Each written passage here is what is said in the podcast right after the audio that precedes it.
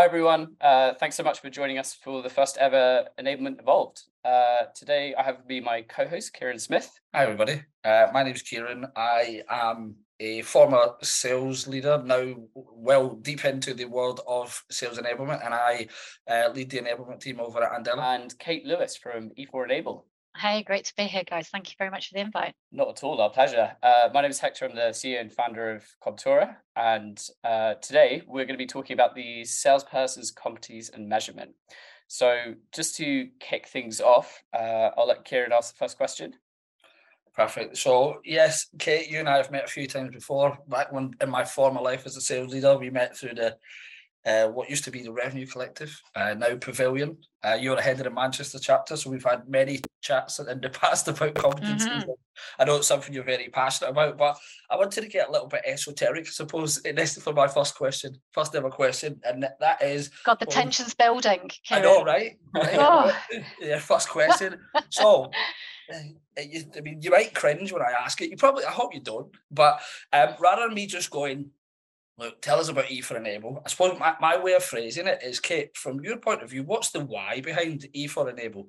And on top of that, is there was there a specific moment, or can you walk into a specific moment you went, actually, there's a gap in the market for competencies, and where did you get your passion from to, to start E for Enable, and, and what does it help companies do?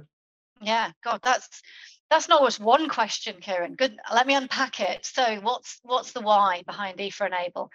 Um, the why is ultimately to get more people coached and coaching. But that's really hard to just say to people, "Oh, you ought to go away and coach your sales teams," because it's then you "How do I do that? Where do I focus? How do I start those conversations?" So we started peeling that back and getting to the core root of really like what, what, what's holding everybody back? What what is that? Why why is there such a disparity? Why does everybody go to deal reviews or forecasting meetings or pipeline reviews as their go-to place? And i think it's simply a lack of understanding behind the ingredients that go into making a very very good salesperson. Now that differs for every organization right? And so that finding out what good looks like for you, for your organization, for every role in your business, for every team, for every manager was just a missing piece of the puzzle. Now, as to what made me think or where where was there a moment? Yeah there was right? So i'm i was a sales leader vp of sales and i was also uh, a trainer. So i'd rolled out spin training across a previous organization and you know had like recorded some videos through our sales enablement platform for the managers to say look this is stuff to coach for. This is the things to watch out for. And then it was like a tumbleweed moment. Uh, well i wouldn't say moment. I'd say a tumbleweed couple of months where nothing happened. And and lo and behold this expected you know big outcome from everybody having a standardized way of selling through using spin skills and, and spin uh, selling just didn't happen. Everybody went back to their day jobs and under the usual pressures um, and, and didn't change behavior. So I got really frustrated because we were still doing it by numbers. We were still going, you're not doing enough meetings, so please do some more meetings. Okay, well, how can I actually help somebody do more meetings? How can I help them get better at converting those meetings? How can I focus on what's broken and how they can use spin to actually improve that? And it fell back to the fact that there isn't a common framework there isn't a common set of skills and behaviors. We're not all singing from the same hymn sheet. We're all doing it and sort of I was going to swear then, I'll be really, really good. I won't. Throw mud at a wall, shall we say, and hoping some of it's going to stick rather than creating, you know, a plan, a map, an approach. Um, so it was really, E4 Enable was built for me because I just couldn't, I couldn't do all this. We had, like I say, a lovely video E4 like uh, enablement platform that did video learning and stuff. That's great but it's only as good as if anybody ever wants to go in it which i mean let's be honest sales reps we don't. We don't really like to do something if it's just there. We had salesforce which was just the numbers and there was just this missing connector. And for me that was a competency framework and being really crystal clear. As time has moved on and you've developed this framework and started distributing it have you seen much of a shift between what was once a sales led environment, a very um, proactive direct sales, cold calling emails, and those sorts of things, to a more buyer focused one where you're seeing the rise of PLG companies, or on the flip side, those where teams are now expected to the, the CFO? Have those frameworks adapted since last year to this year? I think that certain organizations have adapted and changed. I think the the strength of things like multi engagement and multi buyer um, opportunities, um, that those skills to be able to engage with different buying center uh, personas within a single deal is, has become more important. Um, so we see things like engagement of the stakeholder becoming more prevalent. You know, discovery and deep discovery and understanding of your client has always been there, but it's more important and it's more important to see it from the buyer's perspective and to take them on a journey. And, and equally, I think the skills of meeting your buyers where they are have started to emerge. So the social selling, there's there's being able to to engage in a in a platform or a community that my buyers are in without being overtly direct because I'm there to service my buyers, not to sell stuff to my buyers. And that shift, and sometimes it's a simple shift in language, actually changes things within an organization. So yeah, we we've definitely seen some of that change. If I may, I'm going to go back to sort of the competency bit a little bit and maybe come away from from that slightly. But uh, I mean, I'm still got a little bit of PTSD from the tumbleweed comment because that's my life. Sometimes you roll something out and then you just go, "Oh, this will work," and then there's obviously lots of different reasons why that that might not. But to go back to, to say rolling out a competency framework, obviously that's what you guys specialize in. What's your thoughts on on the overlap between you know the how the team are measured around you know how you know that competency is based on how sort of an enablement person or a trainer or a coach do you think that they should both sort of be measured in the same way if you're going to you know an enablement person should be compensated or measured on you know, upskilling those, taking it from a two to a three, a three to a four on the framework or or whatever sort of format it is. Do you think that everyone should sort of be be beholden to the, the company mission, or is it enablement helps set it out, uh, but it's the, the team managers and coaches' responsibilities to to coach to that? No, I think it's all about alignment. I think um, the competency framework, uh, if you're a fan of Hitchhiker's Guide to the Galaxy, if you've ever read it, your competency framework is the Babel fish. It's the translation mechanism that, that sits between what enablement are doing and, and what salespeople are driven by, right, and what they're measured by. If you don't get that connection right, then you're actually at loggerheads with each other because salespeople don't feel like you value what they need to get out of life and how they're they're paid and how they're you know performance managed. And enablement get frustrated because salespeople aren't engaging in, in all of the hard work and the value you're putting out there. So the competency framework connects it. Now it connects it by understanding the levers that you can pull and the impact that's going to have on the metrics that matter. Now those metrics can look slightly different. Let me give an example. I'm I'm governed by selling stuff, right? So I've got a quota, a revenue quota that I need to achieve. Some of the things that me and my manager might talk about might be how many meetings I'm doing, what my pipeline looks like, have I got enough coverage, how many net new load. They're an operational subset on some of the larger elements that you might be targeted on from an enablement perspective. So enablement might be saying, well, hang on a minute, we're all about the average order size. We're all about reducing the time to win. But they're bigger ticket items that are really hard for a salesperson to care about because I can only influence what I'm doing right now. But what's really interesting is both of those will be tied to the same skill set. It's just that one's got a strategic viewpoint and the other's got a more operational viewpoint.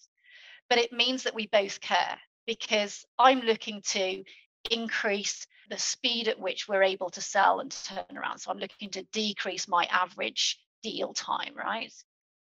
Now that I'm going to do by being able to engage with multiple buyers, get to the to the budget holder more quickly. I'm building the pain more quickly. I'm able to do all of those lovely things. So they're all my skills.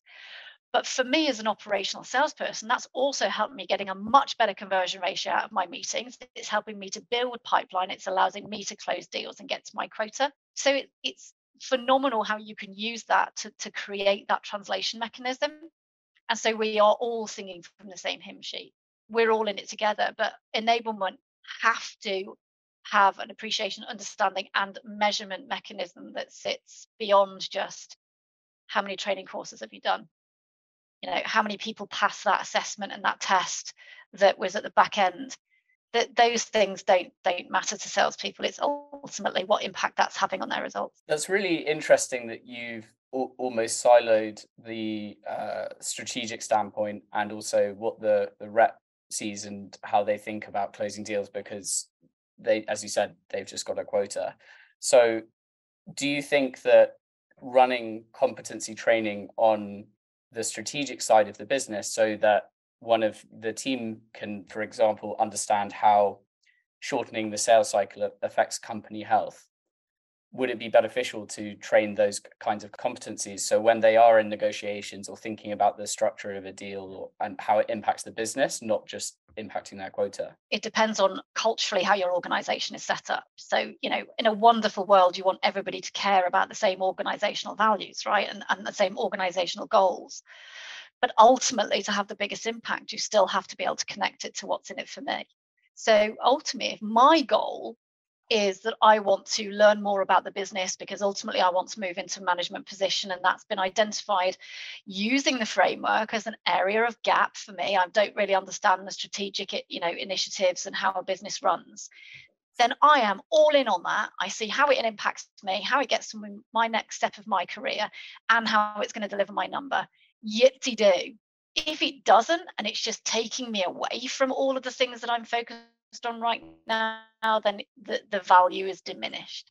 And that's why it's really, really important to use that competency framework and the leading indicators that are aligned to it to identify where I've got gaps. Not where everybody's got gaps, but where I've got gaps, because then it, I care and I can see exactly where that knowledge will take, or understanding, or new skill, or behavior enhancement, or the new process I'm learning. I can see the line of sight and the pathway to me achieving my goals. And, and, and that doesn't, we shouldn't apologize for that. That doesn't make me selfish or horrible. It doesn't even make me a lone wolf or anything like that. It simply means that I am seeing value in everything that I'm engaged in and it's supporting that. And ultimately, that is going to support the organizational goal because we've made that connection. Yeah, that's one of the fundamental things I believe in in moving to enablement is we've all, as salespeople, because obviously you worked in sales for a long time as well, right?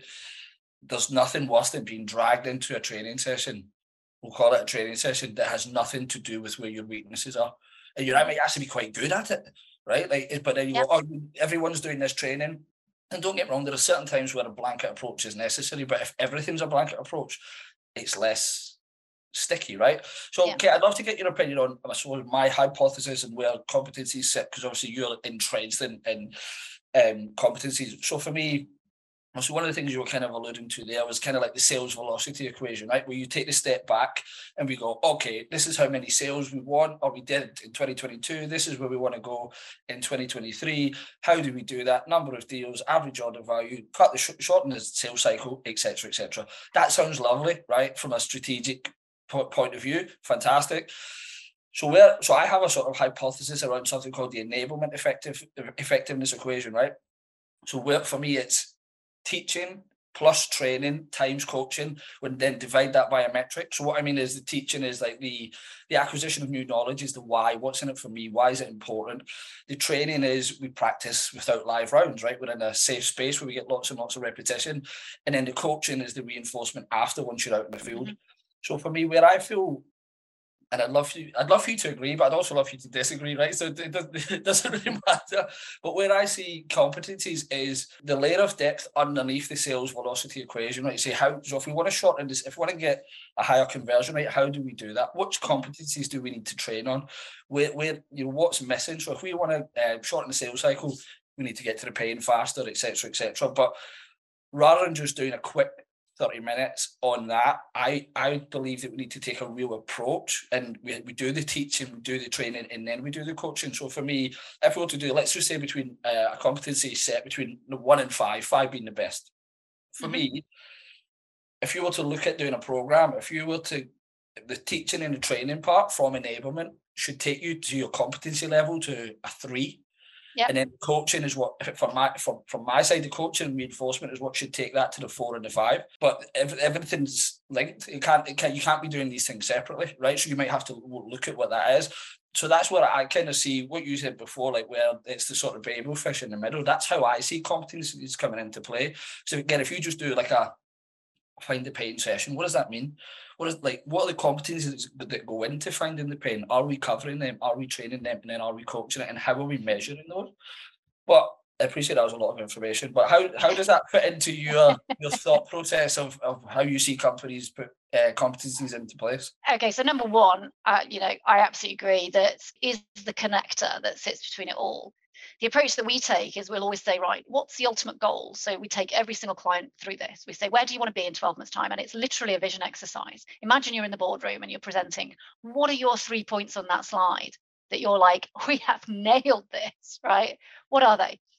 And and and it'll depend on the organization and their strategic goals. So sometimes it can be we're moving into the enterprise space. Sometimes it'll be you know 75% of our business is net new logos or we've just transitioned to SaaS or 75 80% of our team are over 100% of target. Whatever that might be what's important is then to whatever you want to do it's that feels really far away. That's a lagging indicator. It's re- you can't once you're there you, you you're done. You can't change it. So what are the things we can change? What are the leading levers or indicators that we can feel comfortable about and address along the way that are going to ultimately impact that goal? So, you know, if it's shortening deal cycles, I would want to be starting to see things moving during those early stages from like lead to meeting to op shorter I'd want to start be measuring those things so that I can say, okay, these aren't going shorter. Let's adjust. Let's see it. So we start m- walking backwards, and let's say we're all about getting a better conversion from meeting into opportunity. That is what we're using as a leading measure to say we we we need to get more out of what we're doing today. That's when you walk backwards to that skill and competency right? So it's still that whole surrounded learning technique that you just talked about there, which is coaching, learning, peer learning, so I'm in a meeting. You, as a sales manager or a sales enablement, are observing that meeting. You walk out of that meeting and you go, nailed it. Tell me why. What did you observe that made it so they nailed that meeting? That that is like absolutely turning into an art. Okay, right. Then we get into the skills. Well, they had the right people in the room. Okay, so now we start thinking about identifying new prospects, qualification, engagement at the buying center they were able to articulate and understand the clear business issues from the client's perspective. Okay, so, so now we've got a good understanding of your client or buyer environment. Three, they were able to articulate the benefits of our solution perfectly in the context of that. Okay, right. So now they were able to ask really insightful questions to really build out the pain and involve all of those stakeholders. Okay, now we've got four really clear competencies that whether you're learning it, teaching uh, coaching or otherwise, that we know we're going to have a fundamental impact, fundamental impact on that outcome. That for me is the connector. It's boiling it down from something I can't feel like I can impact because it's really far away and it's really big and holy crap.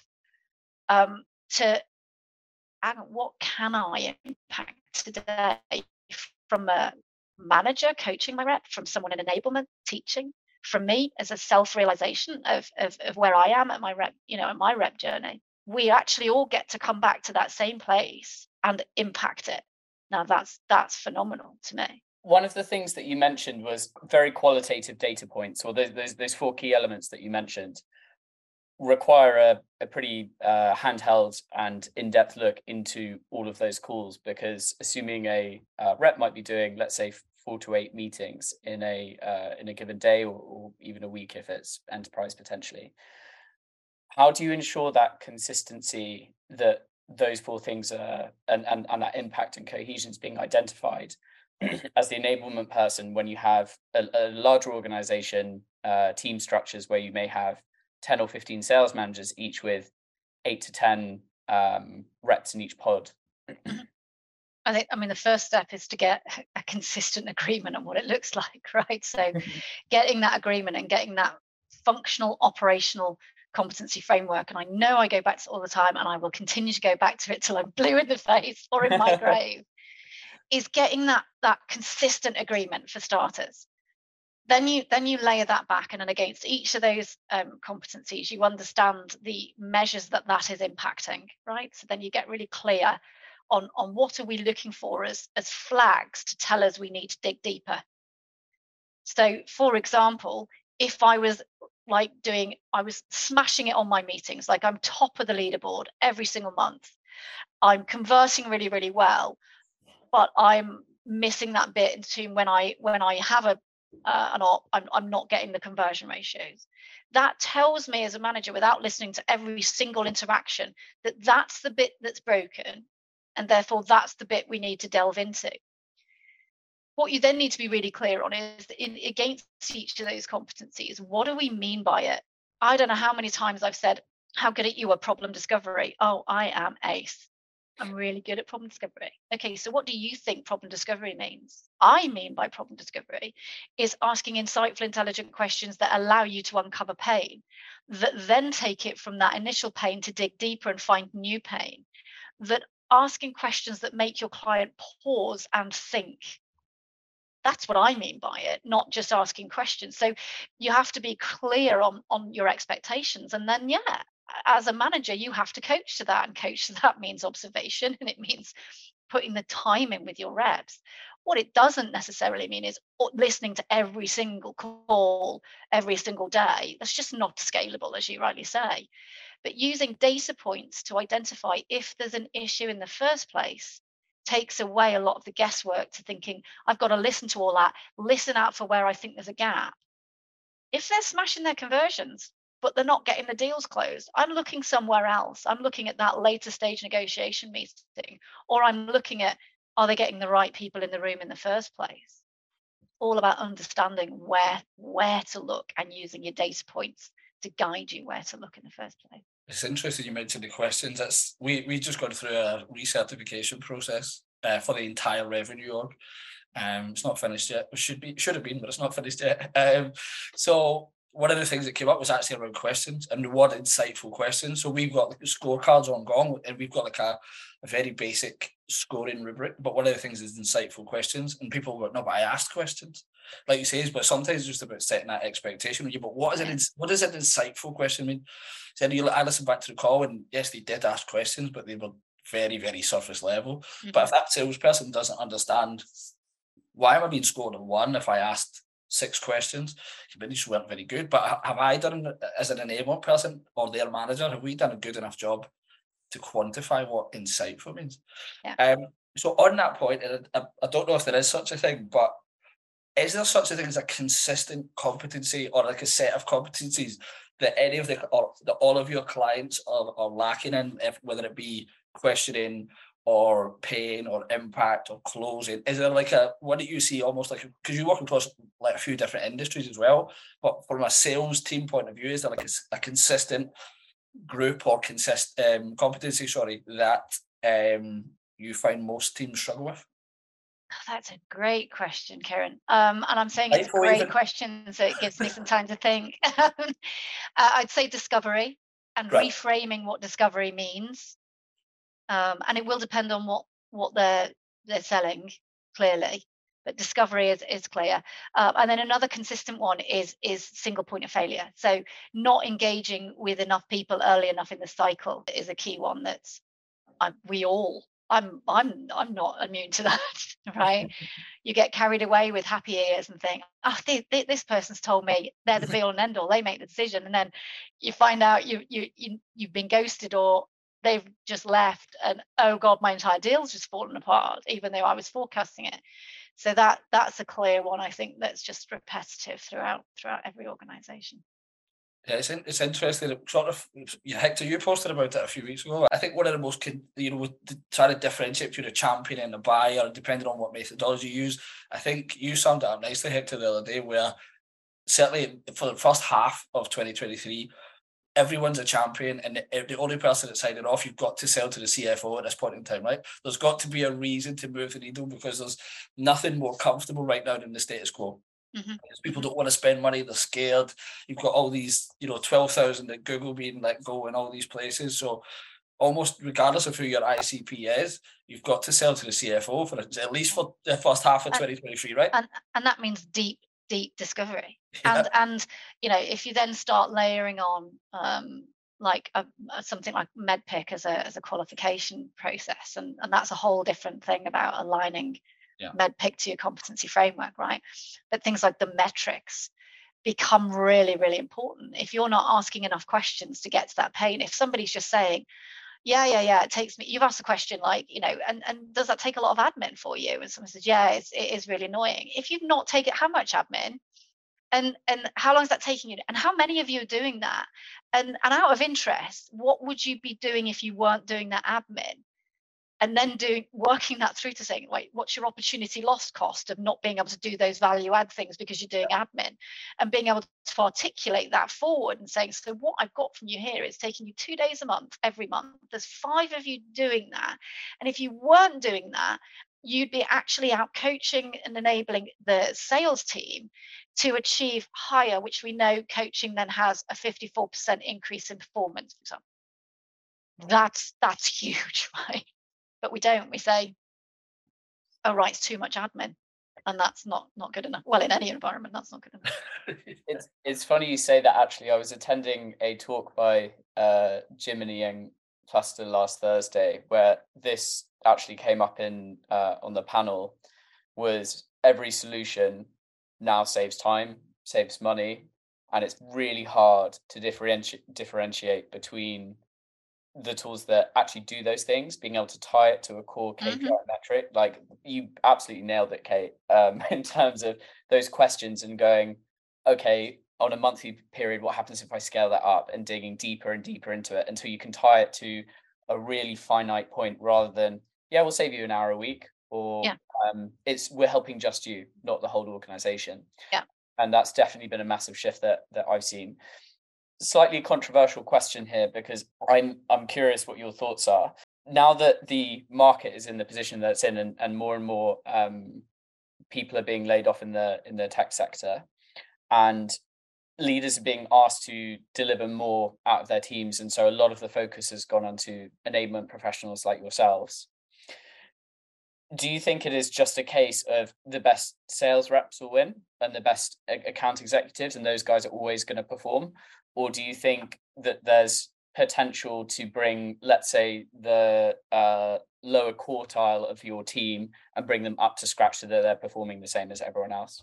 That's a layered question. Um, I, I think the biggest opportunity you've got is your middle ground um, in, in, in any scenario. So you've got your top performers, your top performers, nurture them, show them the future, show them what they could be, nurture their goals, tell them what their career steps might be. You treat them differently right? You you you take things aw- away from them. You remove blockage. You let them fly but you keep them. You do strategies that are keeping them in the game. Your middle ground is your biggest um, opportunity realistically because if you can shift those middle ground if you can look at what are the competencies and, and uh, attributes and, and we talk about this all day every day.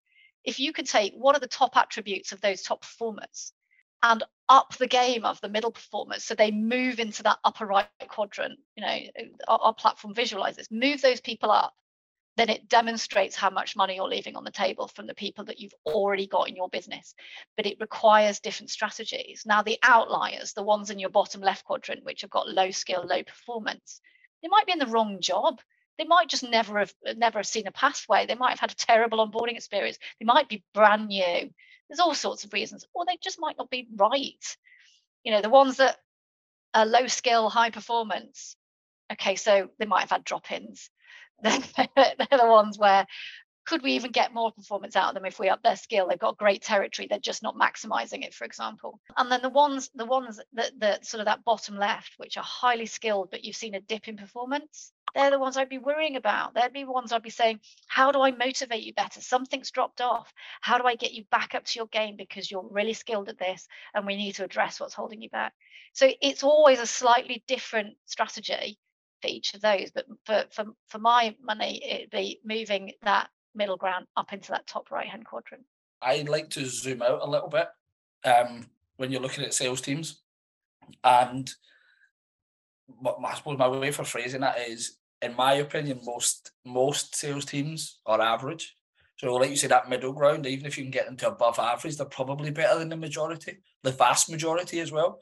But I think um, I've probably been this person, you know, the very, you know, the very, um, I can help everybody, and you spend too much time with the sort of bottom left, right? And you know, like I back myself coaching wise. I'm, I can, I can help anybody, I can improve anybody. But mm-hmm. what's like a five percent shift for a middle like you say, a middle of the pack person, and revenues are much bigger than the bottom left. Yeah. yeah right. Um, but I, I probably wasted quite a lot of time in my sales career trying to coach those because you, don't, you don't want to leave people behind. Yeah, right? absolutely. It's a natural but, instinct. Yeah, but I just think because I, I use the scale. I love I love a scale of one to ten question, and like when you're going through like a role play or something like that, and people, you know, salespeople for me fall into one or two categories. They're either overly um, negative about themselves or overly positive, right? And people go, I give myself an eight and a half out of out of ten. I'm like, do you know how many calls in a year you do that like an eight and a half out of ten? Like realistically, like realistic, or people go, I got a nine. Like really, really. So um, no, it's interesting. But I know um, Hector wants to move into coaching corner. So do you want to introduce what coaching corner is? This is going to be our regular segment, and I bet you've got a few good stories for this, Kate. sure. So um, we basically wanted to to wrap up the episode with um, coaching corner, and we want to understand um, the first thing, which is what do you think has been your most rewarding or good experience having worked in enablement? What was the moment where you were like yes i'm, I'm making a massive difference and um, i can see the impact of that? Are you talking from a, an e for enablement perspective or kind of when i've been in a sales leader perspective in a direct coach capacity? when, sure when when you're in a leadership position okay um, the the most rewarding strangely are the ones where somebody's got all the potential, they've got all the skill, but they have an interesting, if you're videoing this, an, an interesting in inverted commas attitude. And so they're seen as a lone wolf or a, a maverick or a they've got an attitude um, and it's holding them back. So my my best experiences, and I will always tell people when they're building a competency framework to make sure they get the balance right between skills, knowledge, and mindset, because your mindset traits are some of the biggest areas that will hold somebody back. Because you can be skilled at anything in the world, but if you've got an inability to take on feedback, if you think you're acting in a particular way because that's what's expected of you, but it, it is absolutely the opposite. If you're you know the, the the class clown in a serious environment or you're being too serious in a class clown environment whatever it might be and it's holding you back from applying that knowledge and that skill to become absolutely brilliant what you do or holding you back in your career they've been some of the most rewarding experiences for me. So don't don't underestimate that yeah okay so mindset and then also kind of on the reverse are there any um were there any times in your career again from as a, as a sales leader and when you were directly coaching people that you thought you could have done better or some of the more challenging times? I'd be remiss if i didn't think i could have done better in every single situation. Um, i'm i'm not fully baked. Anybody that's fully baked or thinks they're fully baked is is crazy um, so yeah, there will always be a reflection that that says that. Um, you will always link back to the ones that got away. To Kieran's point, the one you thought you could save, but you it diverted you away from where you could add value to other people. So the biggest self advice that I can give there is be really crystal clear on expectation. Coaching isn't about being really warm and fuzzy and cuddly. Coaching, even if you follow a simple coaching methodology like Grow, it's it's being able to identify a clear goal being able to actually have a conversation about the reality. And that sometimes means being really directive. Opening someone's eyes to the fact that you might think that you're brilliant at this but the numbers tell me a different story or the evidence tells me a different story. Talking openly and listening to the options they've got available.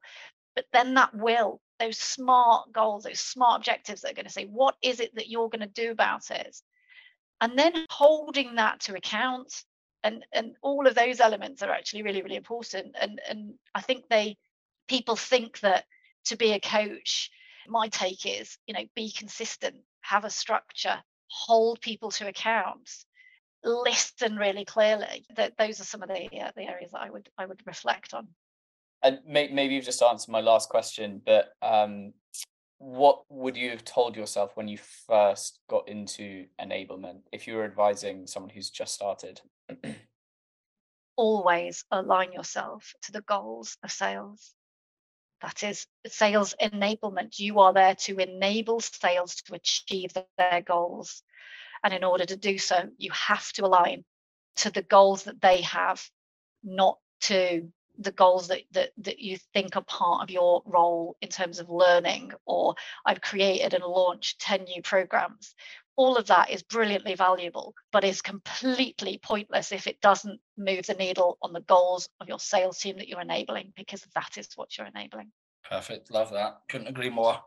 Um otherwise you'll be seen as a cost center right? Yeah. Just yeah. That, that's that's the last thing you want, especially in 2023, yeah. right? Yeah. You just don't want to be there. 100%. Uh, okay, I think with that, uh, we'll, we'll we'll wrap up here. But thank you so much for your time. Um, very insightful conversation, and that's true insightful, not just. um, so yeah, thanks for thanks so much. Um, I'm sure everyone will learn a lot from it and get a lot from it. But I suppose it would be remiss of us to um to let you go without letting people know where they can find you. Or what's the best way to get in contact with yourself or anyone at E4 Enable? Um, I'm always active on LinkedIn, so hit me up on LinkedIn. That's probably the best place um, if you want to check out E4Enable either via LinkedIn uh, or just www.e4enable.com. Awesome. Well, Kate, thank you so much for your time today, and it was a pleasure. And uh, we'll end it there. All right. Cheers. Cheers. Thanks, guys.